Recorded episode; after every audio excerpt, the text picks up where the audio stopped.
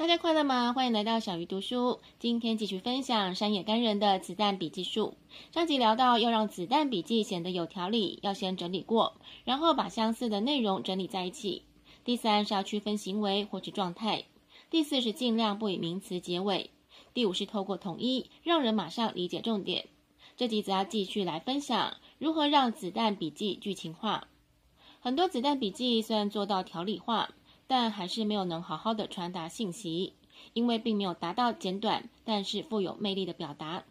想要达到这个标准，就必须戏剧化，才能引起接收者的兴趣。那么，如何让子弹笔记戏剧化呢？第一个是要写引导文，第二是拆分 Missy，第三是使用专有名词。子弹笔记中最重要的就是引导文，就好像看小说，如果一开始能引起兴趣，读者就会想要读下去。因此，如果接收者不能被开头的引导文吸引，接下来的内容就很难好好的传达。这个技巧在企业经营中被广泛的使用，包括大家熟知的品牌 Uniqlo，他们在公开发表的资料中常常使用子弹笔记。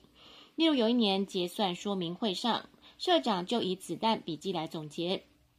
第一点提到保持品牌在海外市场的高速成长。然后细项进一步解释，在大中华地区，韩国的表现很好，美国业绩赤字，正在尽力的解决。接着提到日本业绩增收，细项的部分则简短说明各系列的状况。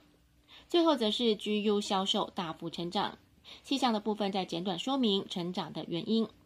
一般的报告都会先提国内市场，再提海外的市场。为什么这份报告反而先提起了海外市场呢？因为社长考虑到这是现场听他讲话的投资分析家有兴趣的部分，因此特别在一开始就先行说明，这就符合作者说的戏剧化效果。再来第二个方式是拆分 Missy，M-E 的意思是彼此独立，C-E 的意思是没有遗漏。其实这个分类可以用在很多地方，比如说地球可以分为北半球跟南半球，一星期可以分为周一到周日。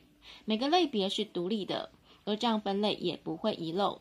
不过，作者提醒大家，使用子弹笔记表达的时候，不应该执着于 Missy，有时候拆分 Missy 反而更有效果。例如，你的企划案在提到销售改善方法的时候，分别针对了小型、跟中型以及大型客户。但是如果故意破坏 Missy，不提小型客户，而是集中阐述大型跟中型的客户，这样就可以只接收重要的信息。再来，你可以使用专有名词来让子弹笔记更剧情化。一般的名词有时候比较抽象，对方可能很难认为接收到的信息跟自己有关。因此，如果改用专有名词，尤其是对方相当熟悉的专有名词，就会立刻使对方对于内容留下具体的印象，也能跟他过去的经验相连接。如果以履历表为例，你本来写的是我有在海外居住的经历。海外这个名词显得比较抽象，但是如果改为具体一点的专有名词，例如新加坡或是城市的名称，就能产生比较具体的效果。又或者你的企划案里本来提到针对大型客户，请公司的前辈协同谈判，前辈到底是谁？需要有什么样的经验吗？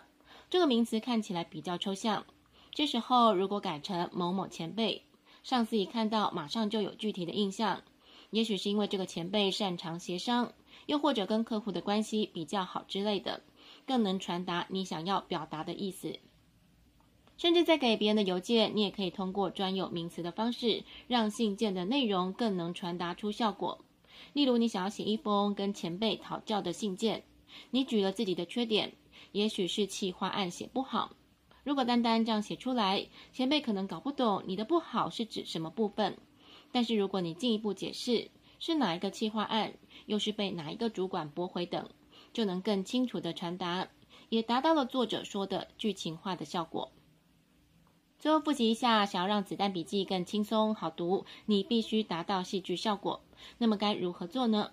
首先你要学会用引导文吸引对方的注意，接着拆分 Missy 来制造高潮，最后是使用专有名词来引起共鸣。下一集我们将继续来分享如何让子弹笔记提高沟通效率。小鱼读书，我们下次再会。